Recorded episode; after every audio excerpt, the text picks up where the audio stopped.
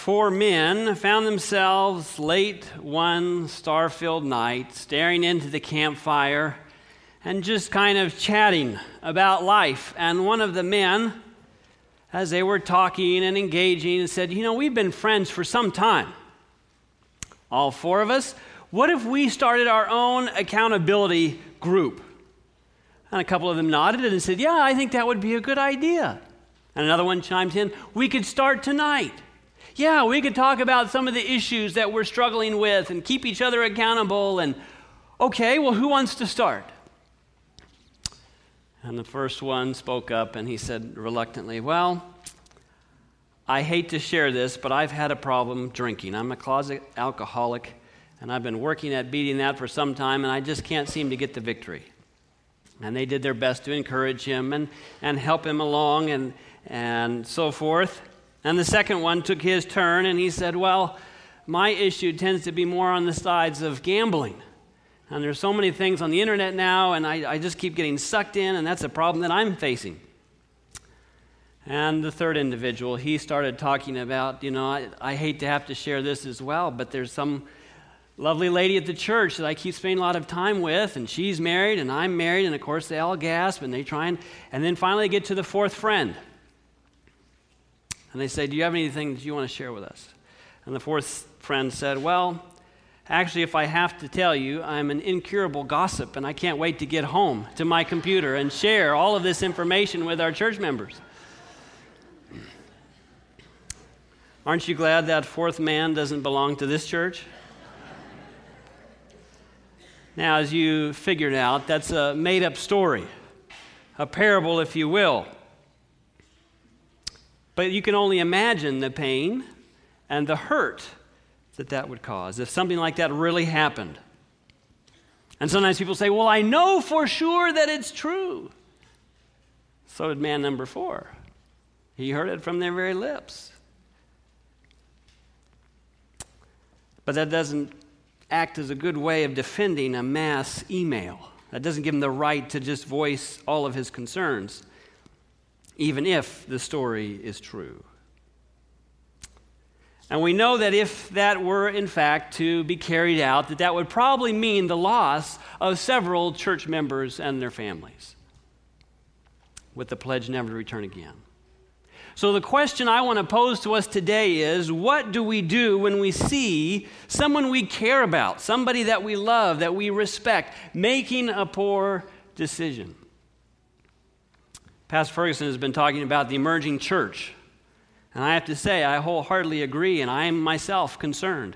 What do we do with that type of information? Do we just blast it all over the internet? Do we give voice to anybody that will listen?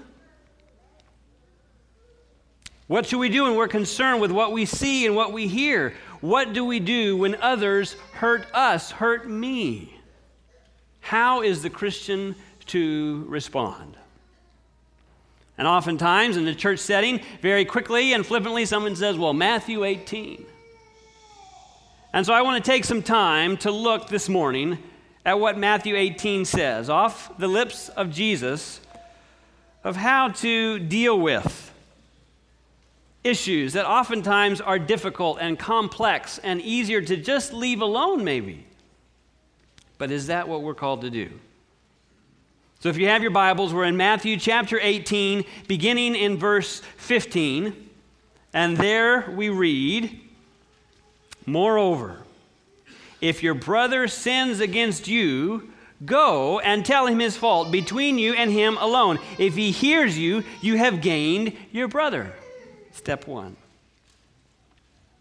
Step two, verse 16, but if he will not hear, take with you one or two more, that by the mouth of one or two more, sorry, but that, but that by the mouth of two or three witnesses, every word may be established.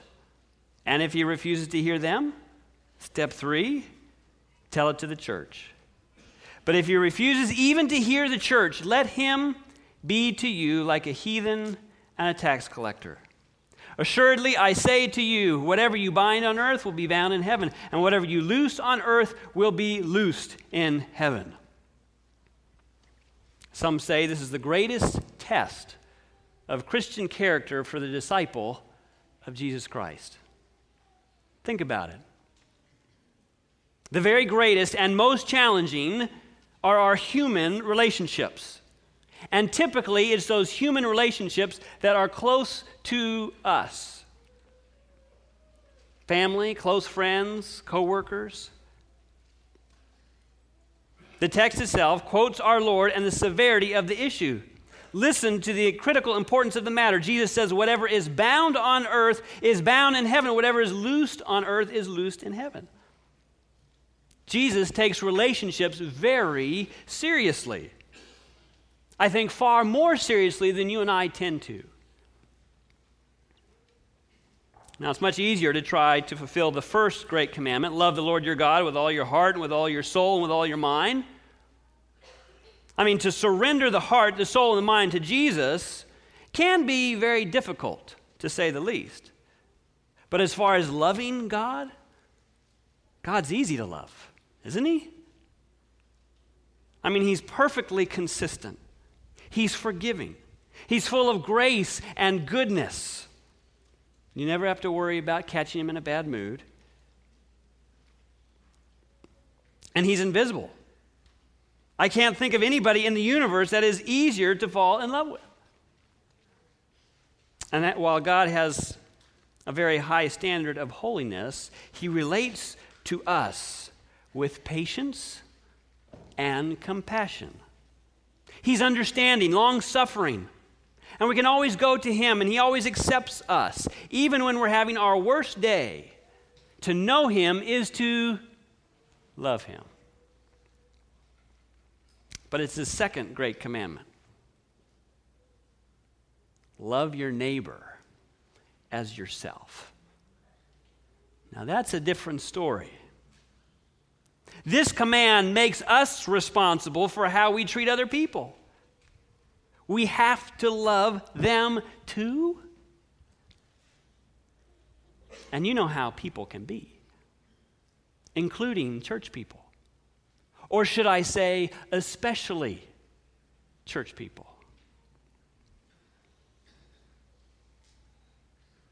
You already know that the number one reason people leave the church is not because of God or doctrine, but because of us, church people have mercy on us. We can be selfish, proud, deceitful, petty. Need I go on? We'd much rather let them go their way while we go ours. No harm, no foul. But our God won't permit it. Jesus will not let any disciple of his be unconcerned about people, including bad people. Conflict resolution in the body of Christ. Nothing proves or disproves the love in, of Christ in us more. Are you with me? It's this second great commandment, which the Bible even makes the test of the first great commandment. Here in 1 John chapter 4, we read, If we love one another, God lives in us. If we do what? if we love one another. God lives in us, and his love is made complete in us. For anyone who cannot love his brother whom he has seen cannot love God whom he has not seen. And he has given us this command whoever loves God must also love his brother. So Matthew 18 confronts us as the great test of our Christian character. We must love one another or we cannot belong to Christ. And it's not easy to do. You love God with all your heart, your soul, and your mind, and the second great commandment bears testimony to that fact. But Matthew 18 states very clearly a standard, not for the world, but for the church. So before we look at Matthew 18 more closely, I want to look at how do I know when it's appropriate to use Matthew 18. When is it appropriate to confront? Some of you are just getting stressed with the word, right? When is it appropriate to confront another person? Should I act upon what has happened and what I know? Let's look at some basic biblical principles when dealing with sin. The first, the first thing I want to know before I approach anyone am I thinking true and accurate thoughts? Now we could spend the rest of the day right there. What does Philippians 4 8 say? Whatever is true, whatever is noble, just, pure, lovely, of good report. But the first one, whatever is true, think on these things. Do I know this thing to be true? See, the problem is we get this little tidbit and that little tidbit, and we have to connect the dots, and so we put in all kinds of things that make the story flow. But we don't know if it's true. We don't know their motives. We don't know how this act really did or did not reflect how they feel about me. We don't know any of that, but we assume, we jump to conclusions. And so you have to step back and you have to say, okay, in this situation, how much do I know to be true? Am I thinking true and accurate thoughts? Thoughts from the Mount of Blessings, page 68 says this We cannot speak the truth unless we know the truth. And how often preconceived opinions, mental bias, imperfect knowledge, errors of judgment prevent a right understanding of matters. Can that happen? Well, I just know they're slighting me. Can you know that? Is it true? Well, they probably are.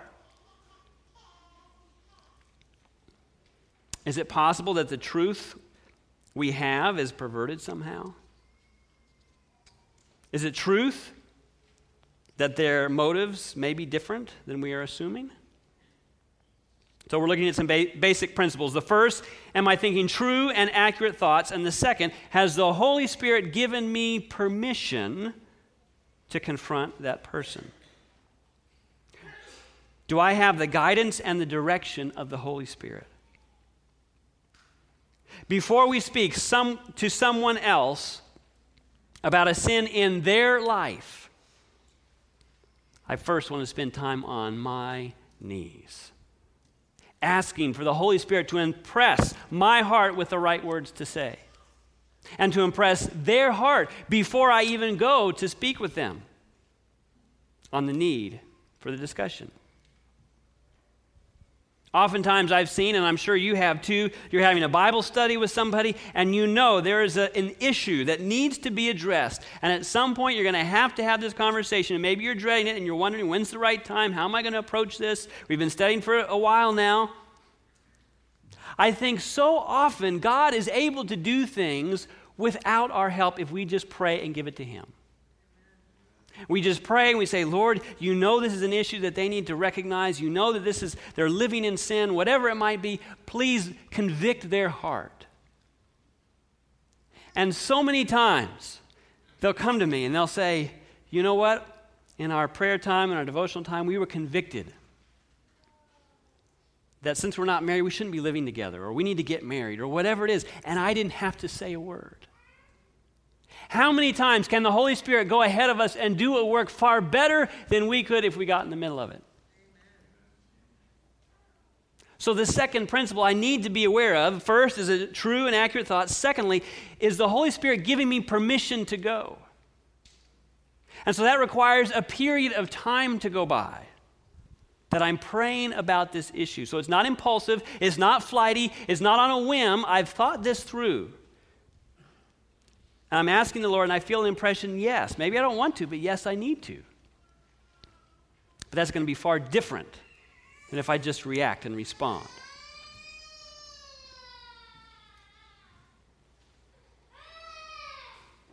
So let's look more closely at Matthew 18.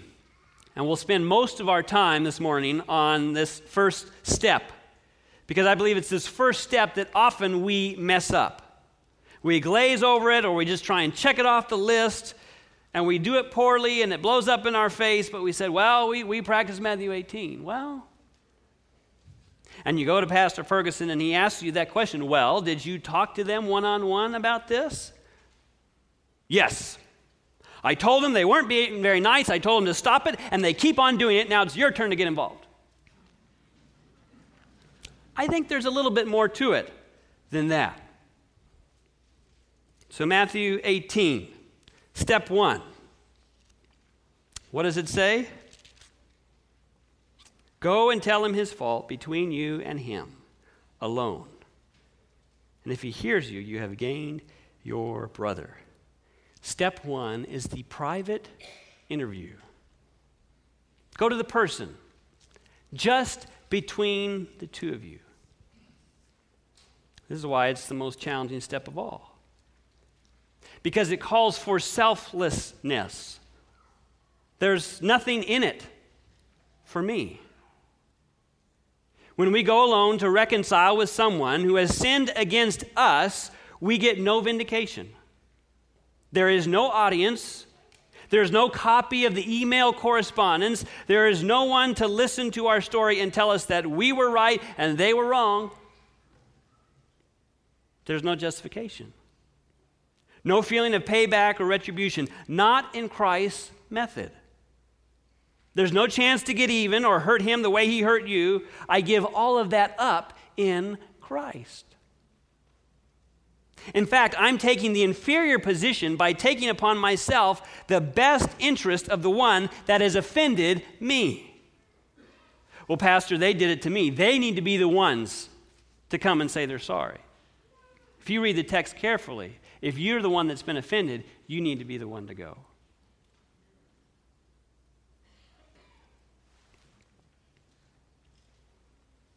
They really should be coming to you. But here you're taking the initiative. It calls for selflessness. Do you know why most of us, I believe, skip this step? Because of how it hurts my pride. After all, it's their fault. They should be corrected. And our pride doesn't allow it an inflated sense of self. I realize this room is mostly full of church people. You've heard the word pride before, you've dealt with that thing in the past. I like uh, a definition of pride, not really a definition, it's a list. Dr. William Backus, in his book, gives symptoms of pride. I'm going to read them off. And he says if you're guilty of one of these, pride exists in the heart. Are you ready?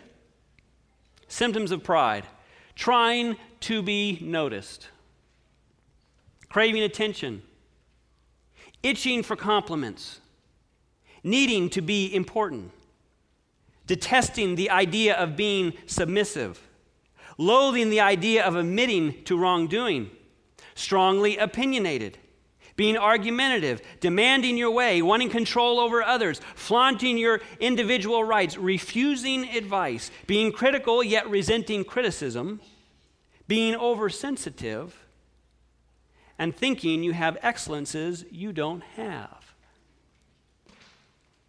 Dr. Backus would say that if you have offended in one of these points, pride is there. And what will follow is wounded pride. Rather, we need to humble ourselves and be selfless. The private interview has just one purpose, and Jesus makes it very clear. Matthew uses the word kerdos, which means to win over or to gain as a matter of profit. The private interview is not about winning the argument, it's about winning a person. Vindicating myself has no part in the strategy. This is about saving a precious relationship and thereby saving two souls. The person himself or herself is the goal of the winning. Person is the goal and relationship is the profit, nothing else. The one objective is to get our relationship back while at the same time protecting the offender's reputation.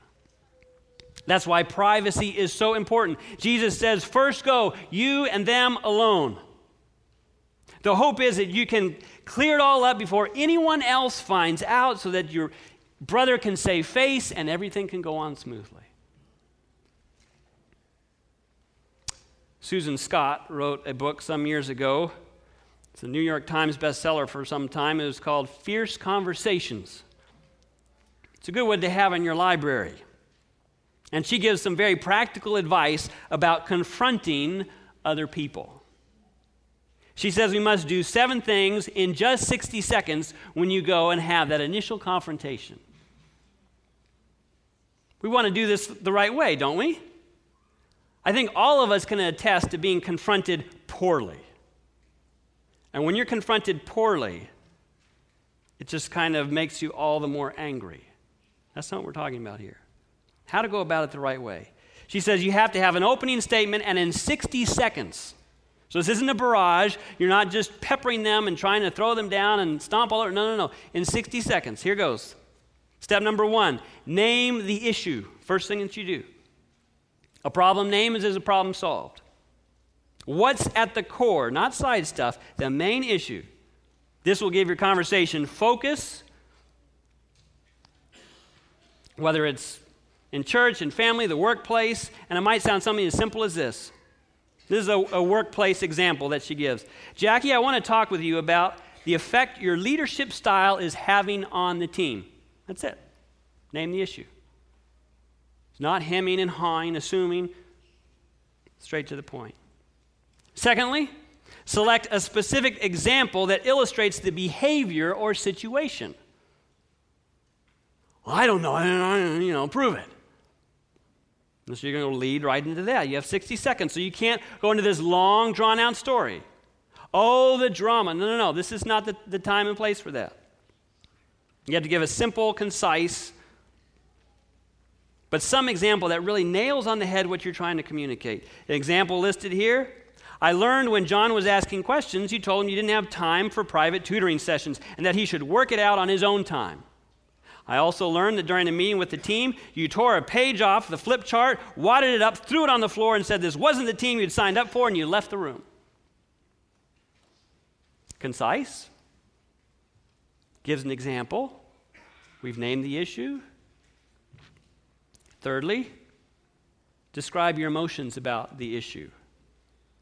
Why do this? Well, because emotions are deeply personal. And to share what emotions this evokes in you is disarming. You're sharing with them how it affects you. And you might be angry, you might be frustrated, you might feel hurt, but you don't say it with an angry tone, but calmly and quietly. I'm deeply concerned and I'm fearful for the possible consequences. Did you catch it? I am deeply concerned and am fearful. So, we've named the issue, we've selected a specific example, we've described our emotions about it, which could be a variety of things. Now, clarify what is at stake. Why is this important? What's at stake for them? What's at stake for you, for the customer, for the family, for the church member, for the team, the organization, the relationship, whatever. And use those very words, at stake, because it'll get their attention. And again, you say it calmly and rationally. There's a great deal at stake. A long term employee has considered leaving the company rather than work with you. I'm not prepared to lose good people who I hope will be here long after you're on your next assignment. Meeting our deadline is essential. Our reputation as a product leader is on the line, as well as our professional pride, pleasing the customers and cons- considerable financial gain. Perhaps there's little or nothing at stake for you, Jackie. If it doesn't work out and you leave us, you can undoubtedly get another job quickly, but for us, the stakes are high. Again, concise, but clarifying what is at stake here. Fifthly, identify your contribution to the problem. This is where the humility comes in. This doesn't need to be a long confession, but simply a brief acknowledgement that you recognize any role that you have played in creating this problem and what you intend to do about it. Perhaps it's simply failing to communicate clearly the expectations on the outset. And that can oftentimes be the case. Or not holding to those expectations along the way. So you might say, I've contributed to this problem by not letting you know months ago how upset I was. Instead, I withdrew, and consequently, our relationship deteriorated even further, and for that, I am sorry. Isn't that good? Or, in our running example, my role in creating a growing rift between you and others is that I did not bring it to your attention earlier.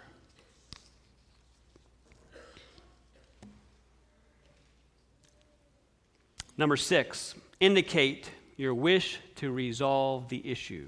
And that's another key word you want to use is resolve. This shows the individual that the point here is not to blast them. The firing squad is not waiting out this in the next room.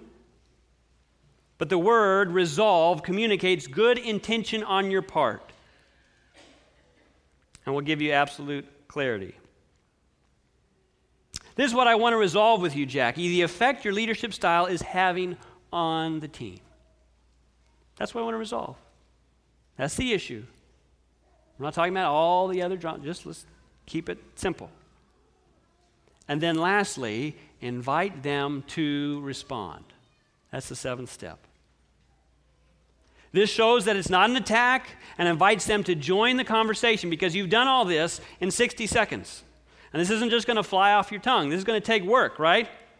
You have been avoiding this for some time, probably, because it's a stressful situation. You don't know what to do and how to do it, and you're asking for advice, and you know that this conversation needs to be had. How do I do it? Lord, give me wisdom. Buy Susan Scott's book. Turn to the page. I think it's 140, 150. Go through this whole thing and write it out. Spend some time, a thoughtful hour or two, and come back to it and revisit and memorize it until you can do this in 60 seconds calmly and rationally. And step seven, I want to understand what's happening from your perspective. Please talk to me about what's going on with the team. So, in 60 seconds, you make your opening statement. You name the issue, you select a specific example, you describe your emotions, you clarify what's at stake, you identify your contribution to the problem, you indicate a wish to resolve the issue, and you invite them to respond. And already some of you are doubting. Yes, but you don't know my family. they can't handle it. They'll get defensive. They'll get hurt. Mom will cry, become emotional. We don't talk about stuff. Or they get even. And while I've used those excuses myself, I've also seen the Holy Spirit work through these steps in marked and powerful ways. But sadly, countless corporate teams, families, churches, are held hostage by a single dysfunctional human being who has got the entire tribe intimidated. And maybe even now you're thinking of an individual. And you've avoided the topic that needs to be addressed. Yet my experience is that when time is given to prayer, for the Holy Spirit to prepare your heart and theirs, for the Holy Spirit to give you permission. And when you make the effort to extend an invitation with grace and skill, it will be accepted, even by those that you've given up on. And Matthew 18 15 says, You will have gained your brother. Isn't that a good thing? And this entire process exposes the heart of God. Think for a moment for the many times that God has shielded you and I for something that we've done that we don't want anybody to find out. And think of how God has protected your reputation so you can experience reconciliation and not lose your place in the community. And He wants us to do the same for each other. Jesus says, if He listens to you, You've won your brother. That's the reward. That is the guiding motive found in step one that we read about in Scripture. Step two is the small group conference. That's where you take one or two along with you. If you're rejected by your sister in the private interview, if she adds insult to previous injury by rejecting you, when you took the time to reach out to her, Jesus said, Don't give.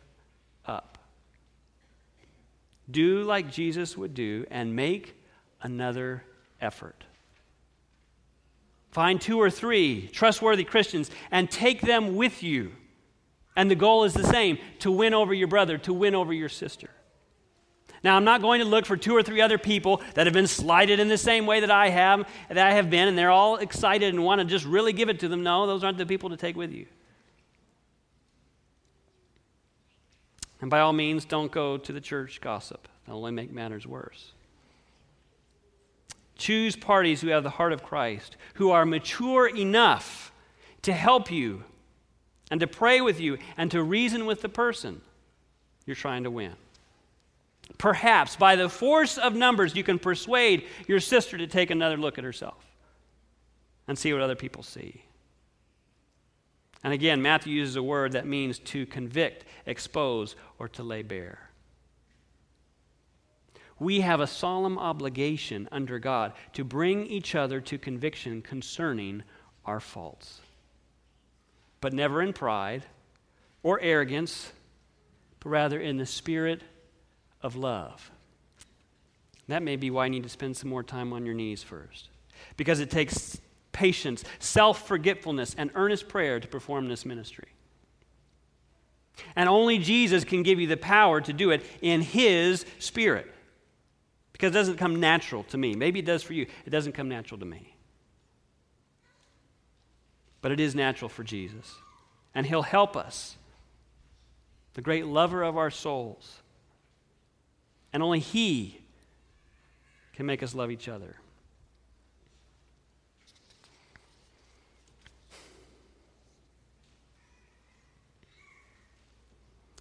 Without Jesus, we will do the opposite of what he commands us to do. Instead of going to our sister, we will turn away from her in resentment. Instead of talking to his face, we'll talk about him behind his back. And then we'll have destroyed community. No, we need the help of Christ. We cannot walk around with resentment in our hearts. If I had x ray glasses on and could see the resentment, in your hearts and my own heart. Yet we call ourselves disciples of Jesus. We go to church on the right day, and those are good things. And all of us tend to think from time to time if our attitudes towards people are of little consequence, it's just what I believe. As long as I get the, the 2,300 days right, or as long as I don't smoke, My friends, there's no comparison in how we treat each other. And I think we've all seen people do this poorly, where truth is all that matters and the individual doesn't matter at all. And they've missed it. This is given to us because relationship is important. But what if they still don't hear you? Well, there's the third step take it to the church with deep seriousness the whole matter now is shown. Revealed in the consequences of the hardening of the heart. If the brother or sister has already refused two appeals to reconcile, he is, in effect, rejecting Christ. And he cuts himself off from the body of Christ. Jesus says, Put him out of the church. Why? Because that'll teach him? No because we are earnestly, prayerfully, graciously trying to get their attention. It's not because he murdered somebody, not because he committed adultery that we put him out of the church. It's because he refuses to say, I'm sorry. To refuse to be reconciled is equivalent to be re- refusing to be saved. And nobody can go to heaven without saying, I'm sorry. The only person on earth who has never had to apologize is Jesus himself. Every one of us must learn repentance. If we are too proud for the disciplines of confession and forgiveness, we erase the covering of blood over our lives. What does Matthew 6:15 say? But if you forgive not men their trespasses, neither will your Father forgive your trespasses. Even before we get to the end of chapter 18 in Matthew, where we've been this morning, there's a parable, and you're familiar with the parable. And the king forgives this man this huge debt that he can never repay. And on his way home, he chokes a man who owes him some chump change. And when the king finds out, he erases his mercy and forgiveness and throws the man back in prison until the debt is paid. And this time he has to pay it all back on his own. Repentance and forgiveness are indispensable to salvation. They reveal where our hearts lie. And I believe both are implied in this text, Matthew 18. Not only must we confront one another in love, we have to forgive one another and let things go. Well, what if I suspect they're not really sorry? First of all, are you thinking true and accurate thoughts? Do you know that to be true? Can you read their heart and their motives? What if I forgive him and he turns around and does the same thing again? Christ's Object Lessons 249 and 250 says, If your brother err, you are to forgive them. When they come to you with confession, you should not say, I do not think you're humble enough. I do not think they feel their confession. What right have you to judge them as if you could read the heart? The Word of God says, If he repent, forgive him. Let no bitter sneer rise in mind or heart let no tinge of scorn be manifest in the voice. God will give rich experiences to you both if you do this. We have to forgive. I'm going to have to learn by the grace of God how to endure the high cost of forgiving my brother and sister, even when they don't deserve it. I'm going to have to swallow my pride Give up any thought of giving, getting even and let go of my anger. Absorb the hurt of being wrong with no outlet but my tears and say, I forgive you. It is over. You will never hear me speak of this issue again. And that takes power from God. James 5 19 and 20 says, My brothers, if you should wander from the truth and someone should bring him back, remember this whoever turns a sinner from the error of his way will save him from death and cover over a multitude of sins. Who says amen to that? It is a God given power. Through forgiveness, we can extend God's grace to another and rescue a soul from destruction. That's so much better than self vindication. Always having to defend myself and explain myself. It's better just to forgive. Just think how pleasing it would be to God for us to forgive the way Jesus forgave. Picture him there, hanging on the cross, naked, nails in his hands, thorns on his head. And while they were in the act of murdering him and not seeking any forgiveness at all, what does Jesus say? Father, forgive them, for they know not what they do. I believe that prayer was not just for them. That prayer was for the entire world. And it was for you. And it was for me. Jesus has prayed that we be forgiven. Have you accepted that forgiveness? Proof of that acceptance is how you forgive one another. I challenge you to rescue a soul from destruction. What a beautiful gift God has given to us to restore relationships. So I challenge you this morning don't be held hostage anymore by your fears, your anxiety, your resentment. Take this to the Lord in prayer, and if He gives you permission, thoughtfully seek out how you can make things right. I promise you the reward is worth the effort. Our Father in heaven, all of us here this morning stand before you guilty. We are sinners in desperate need of a Savior, and you are that Savior. You offer us forgiveness, restoration, wholeness. But Lord, there are people around us that need the same. Help us to deal with that brother, that sister, that coworker, that father. Whomever, Lord. Help us to deal with them in love. To care enough to confront them when necessary, that the relationship may be restored and the issues resolved. Help us to treat others with the same love, respect, and compassion that you've bestowed upon us for your honor and glory, I pray. In Jesus' name, amen.